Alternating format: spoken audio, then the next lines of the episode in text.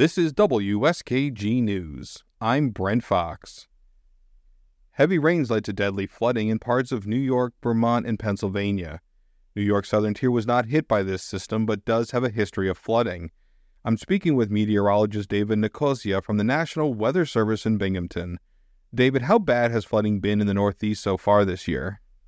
It's been a it's been a really tough year, and we've had a lot of flooding, uh, mainly east and you know north of us, and also there was that that flood event uh, in southeast Pennsylvania. But fortunately for the Binghamton area, we've we've been lucky. It's actually been it has not really impacted us, which is we've we've had our share, and it's I hate to see it happen to anybody, but I'm just glad it didn't happen here because we've we've we're no stranger to what what's been going on in other parts of uh, the Northeast. And what would you say makes certain areas more prone to flooding? Well, um, terrain is one. Uh, urbanization is another one where, where you have a lot of pavement. Uh, you know, pavement is impervious, so when you get a lot of heavy rain, if there's any, if the drainage is not uh, right, or you know the drainage is poor, uh, what happens is um, you know you get flooding. So but around our area, it's really our terrain and our soils. Our soils are, uh, there's a lot of clay, there's a lot of rock. So our soils tend to saturate really quickly here, and we have terrain.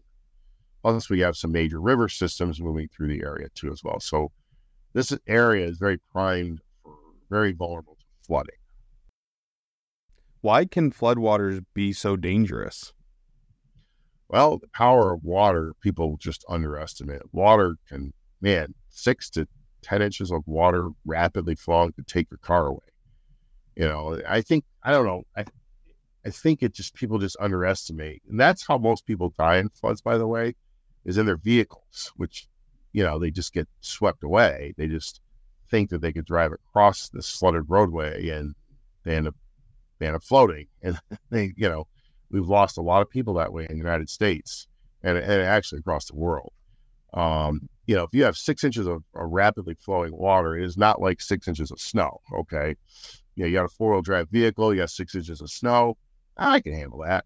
You got six inches of, of, of fast moving water. If your car doesn't have the clearance, you're going to start floating.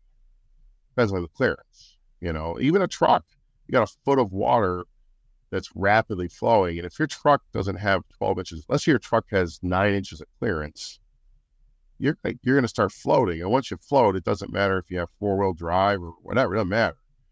And I, I, think people underestimate that. And also, another thing that happens is, you know, sometimes you see, I've seen this where you have this area flooded and the water you know, racing across the road and the road is undermined.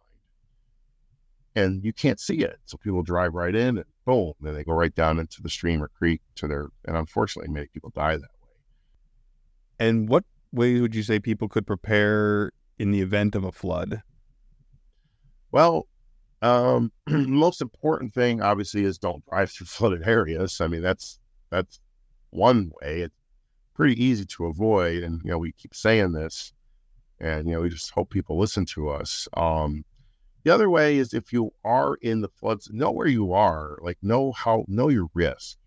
Like if you live in the flood you know, I mean, if you're protected by a levee, that's good, but you got to know what the forecasts are, you know, uh, knowing what uh, the river forecasts are. So, you know, you can go to our website. We have, we have all the river projections.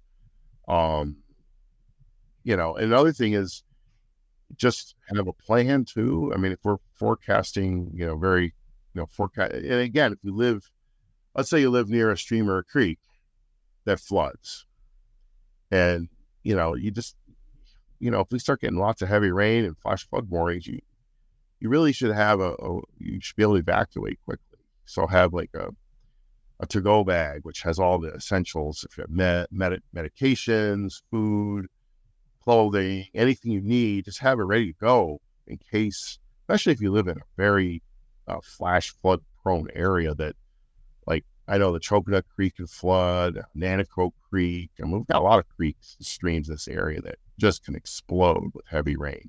So you, we get flash flood warnings, we get uh, very heavy rain. You should be, you know, you should, you should monitor these situations. You shouldn't just say, ah, it's not going to happen to me because it can happen. And we've seen it happen many times here, unfortunately. So make have a to go bag and just get to higher ground. You know, I mean, you don't, one thing you don't want is to be surrounded by water and have to worry about being rescued. I've been speaking with meteorologist David Nicosia from the National Weather Service. Thanks for being on, David. No, no problem.